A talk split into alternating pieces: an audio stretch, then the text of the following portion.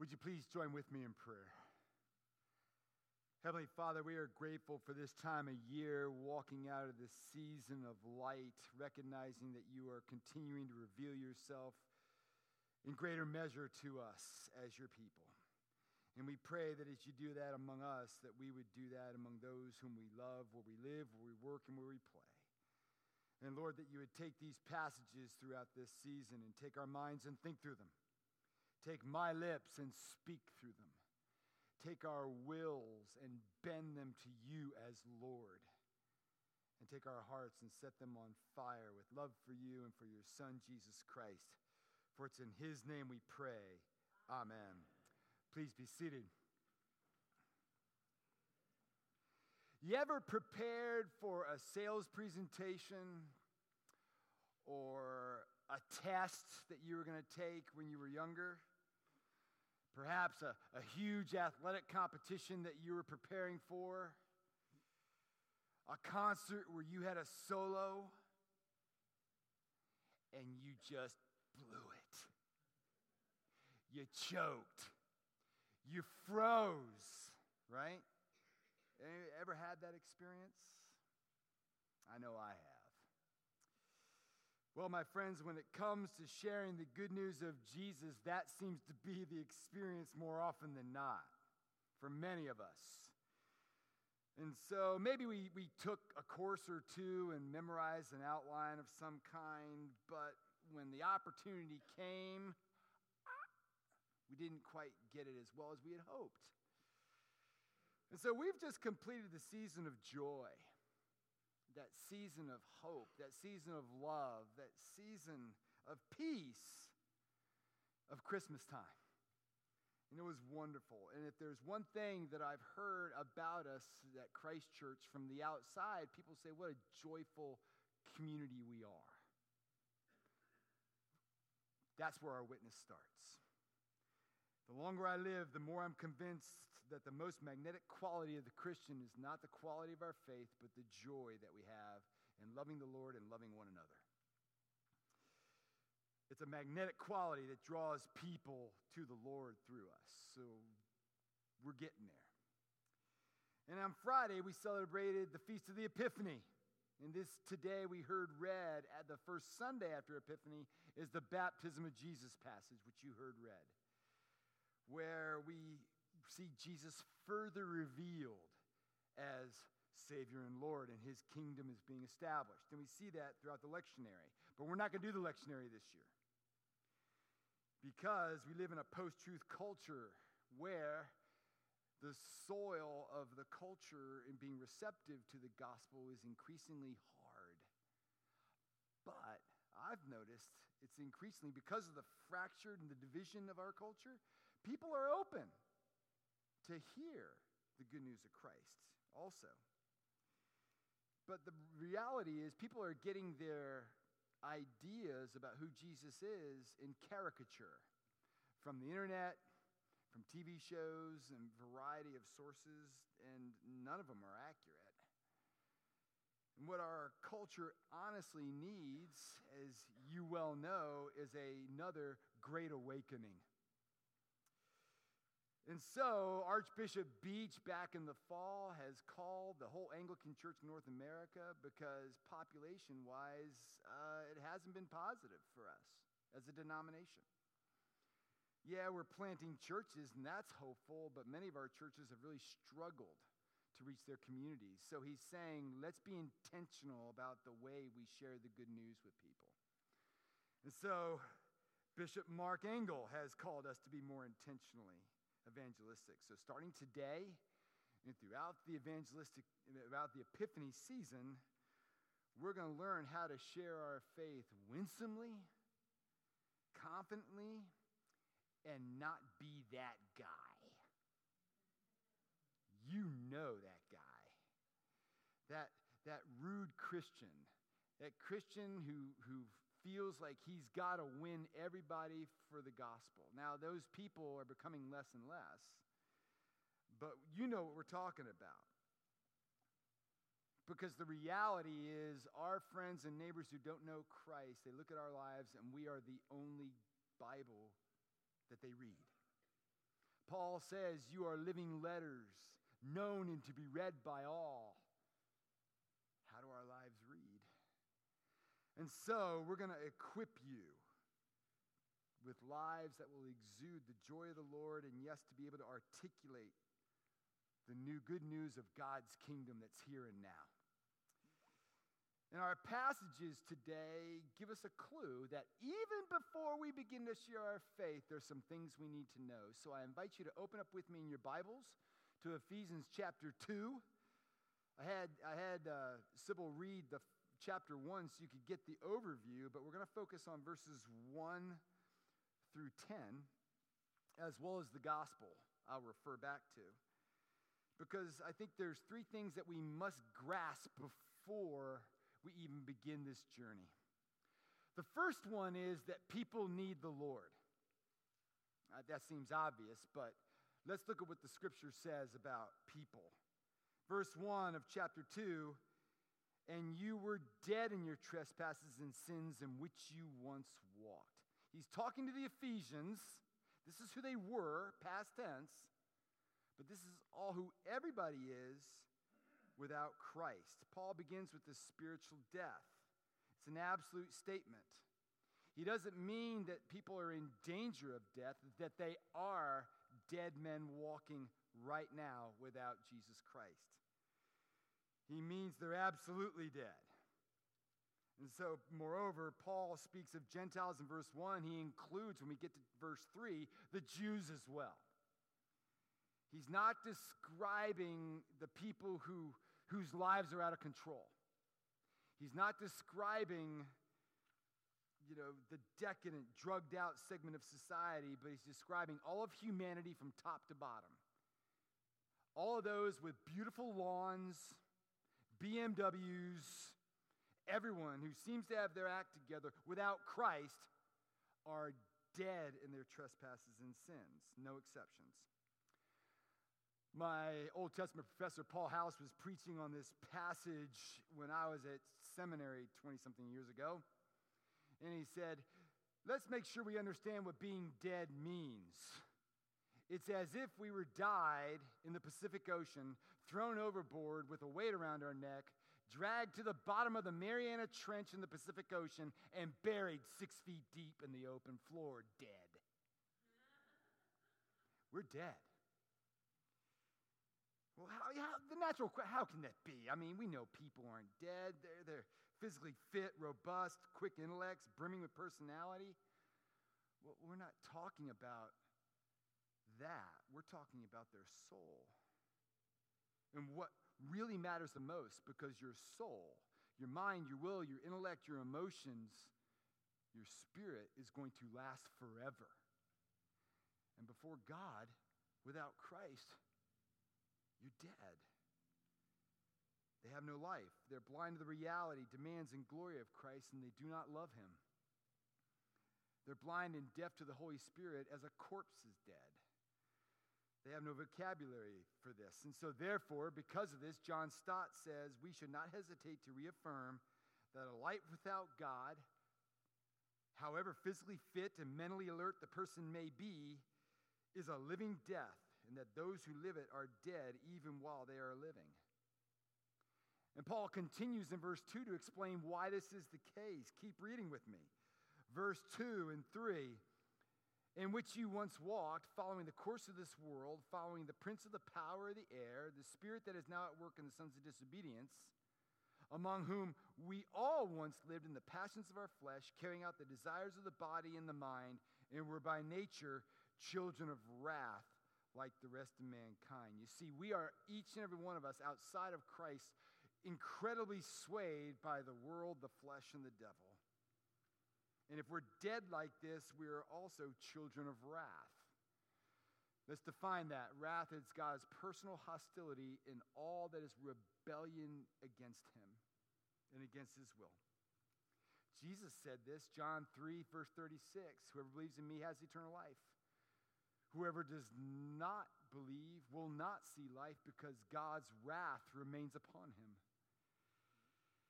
See, we don't need to be forgiven merely for what we do, we need to be forgiven for who we are dead men walking. Now we understand people need the Lord. Secondly, God is real. We must understand that this is real. This is true.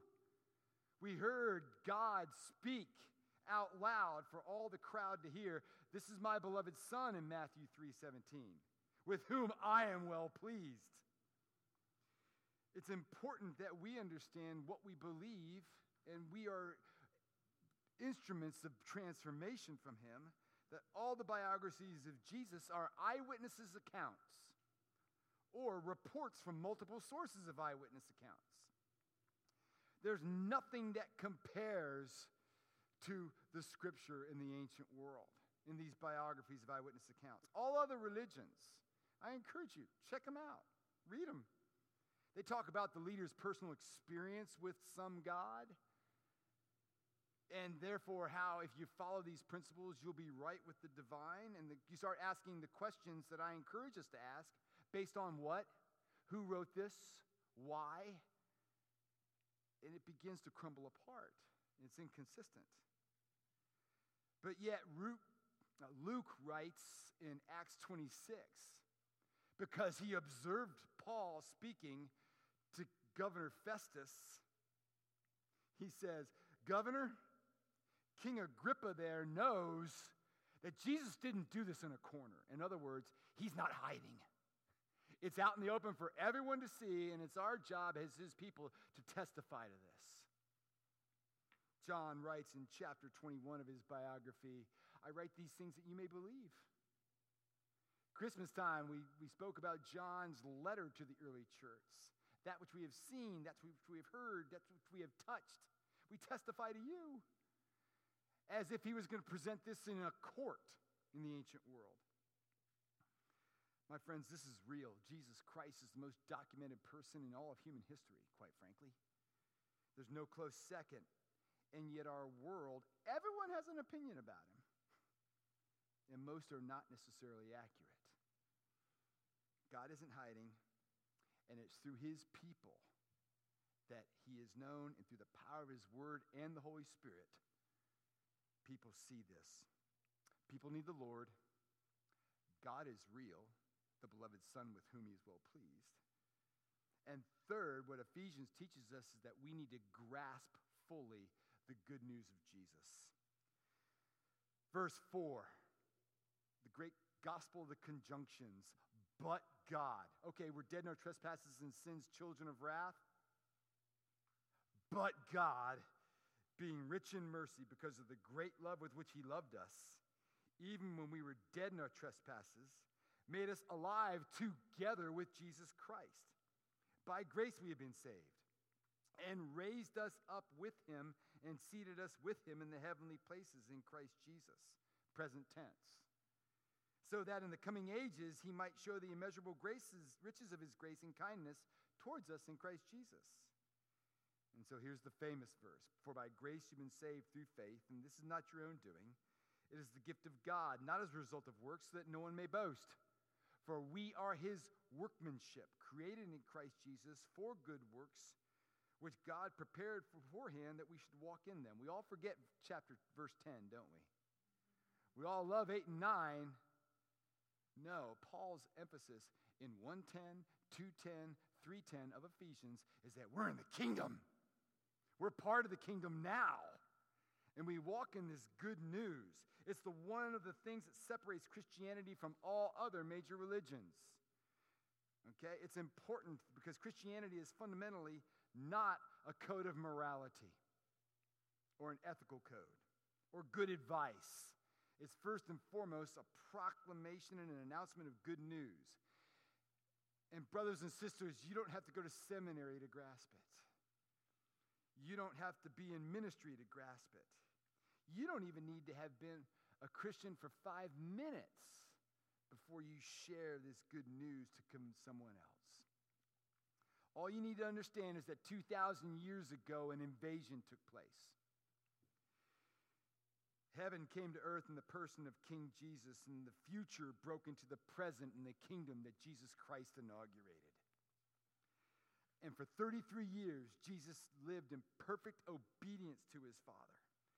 He lived the life that we all failed to live, and then he went to the cross and died the death that we all deserve to die. And on the cross, he was treated as if he had lived our sinful life, so that through faith, we could be treated as if we had lived his perfect life. And after dying as a substitute in the place of sinners, three days later, he rose again from the day, grave in triumph, so that everyone who turns from their rebellion and trusts and treasures Jesus will one day rise along with him in the new heaven and the new earth in resurrection. And they will join him forever as kings and queens of the universe. Oh, I could go on. It will take us all eternity to plumb its depths and riches. And the best thing of all, it's offered to us by his sheer grace as a gift. Grasp that. And if we understand that people need the Lord, it's real. And it's good news that we grasp fully and completely. If we understand that, then we can take it to the world, understanding that the first thing we need to get over it, once we understand that, is our fear. It's no secret that the main reason Christians don't share their, their faith is because of the fear the fear of, you know, being rejected, having awkward conversations, embarrassment, the fear of not being able to really answer someone's questions and what have you the list goes on. But here's the thing, my friends. If you wait for your fears to disappear before you share your faith, you will never share your faith. There's not one Sunday I don't have butterflies standing up before you. Not one. And I know I botch it often. There are some days I have gone into the bathroom and thrown up because of what I have to tell people. But the reality is, I know deep down in my core, thanks be to God, through the power of the Holy Spirit, this is good news for the Christian and the non. So I share it imperfectly. And so, like my old football coach used to say, we all have butterflies. We just got to make those butterflies fly in formation. Isn't that great? Johnny Cox, he was awesome. All right, we got to make those, by the power of the Holy Spirit, when we share our faith, we're going to make those butterflies fly in formation and rely on the Holy Spirit to take a step of faith. Because you know what it's like, you know? You're asked a question about what you believe or something. You're at the dinner table at Thanksgiving, and you're like, ah, blah, blah, blah. you know, you bumble, you stumble a little bit and you think, well, maybe some other time I'll share my faith. Or, you know, I'll just invite them to Christmas Eve or whatever it might be, which is a good thing. And this is for all of us. Students, pay attention. The sooner you learn this, the better it will be for you. But imagine if that person who shared their faith with you used the excuses that we have that we have not shared our faith. It's too inconvenient. This is not the time. Where would you be today if they didn't share their faith? What I've learned honestly over the years, as inconsistent as I've been, as imperfect as I've been, as lousy an evangelist as, I, as I've been, I'm not an evangelist. I don't have the gift. I don't. But I do it because it's one of the callings of a minister. You know, it is in the scripture, you know, do the work of evangelist. Okay? Okay, I'll do it. Um, but what I've learned is it always goes better than I feared. Always. So we're going to learn to face our fears as we go through this. I'm going to leave in the scripture notes little ideas for you to try. Because evangelism is simply telling someone about Jesus and the power of the Holy Spirit and leaving the results to God. Because it's all the Lord anyway, right? Because of that, we just need to be faithful. And the engine of our witness is the lordship of Jesus Christ and the presence of the Holy Spirit within us as we join him at the work around us. Brothers and sisters, we can all do this. And what I'm going to do is give you tools for your tool belt because no conversations go the same way. There's different things to be different used at different times with people. So you can have meaningful conversations in those si- different situations so that you're not that guy. It's important. So let's begin to pray about this, okay? Because it really, really, really, really, really starts with prayer. No great movement of the Holy Spirit in church history ever began without prayer. So we're going to be praying, asking the Lord give us eyes to see where He is at work, that the Holy Spirit would give us courage to join Him in that work, and invite people into this kingdom of which we live a kingdom of joy, hope, love, and great peace. You know, if it's the most loving thing we can do, quite frankly. If you were to sit across from a friend and you knew their Sauv Blanc glass of wine was poisoned, what would you do? You'd say, Don't drink that! And they'd look at you, Why? I paid 20 bucks for this glass. I've been really looking forward to this all day. Don't. It's, it's not, it's going to kill you. People need the Lord it's going to kill them, It's the most loving thing we can do is to reach out with them with the good news of Jesus Christ. And God willing, as we walk out of Epiphany and go into a season of Lent where we focus on the cross for six weeks, we'll see great fruit in our lives. Let's pray. Lord, we thank you for the good news of Jesus, for that's exactly what it is. And we pray that as we ponder these great truths throughout the season of Epiphany, you would use this mightily in each and every one of our lives, whether we're an introvert, whether an extrovert, whether we're an older saint with a walker and a cane, or we're a young person who runs around. That each and every one of us have friends where we live and work, where we play, or family members who do not know this and not experiencing the love and the hope and the grace and the joy that we have in you. And so, Lord, we pray that you would use this series as a wonderful equipping tool for each and every one of us so that we would see a great awakening in our day like we haven't seen in generations, we pray. So that, Lord, we would continue to walk and see your hand move. As you've changed us, we would see you change others. In Jesus' name we pray. Amen.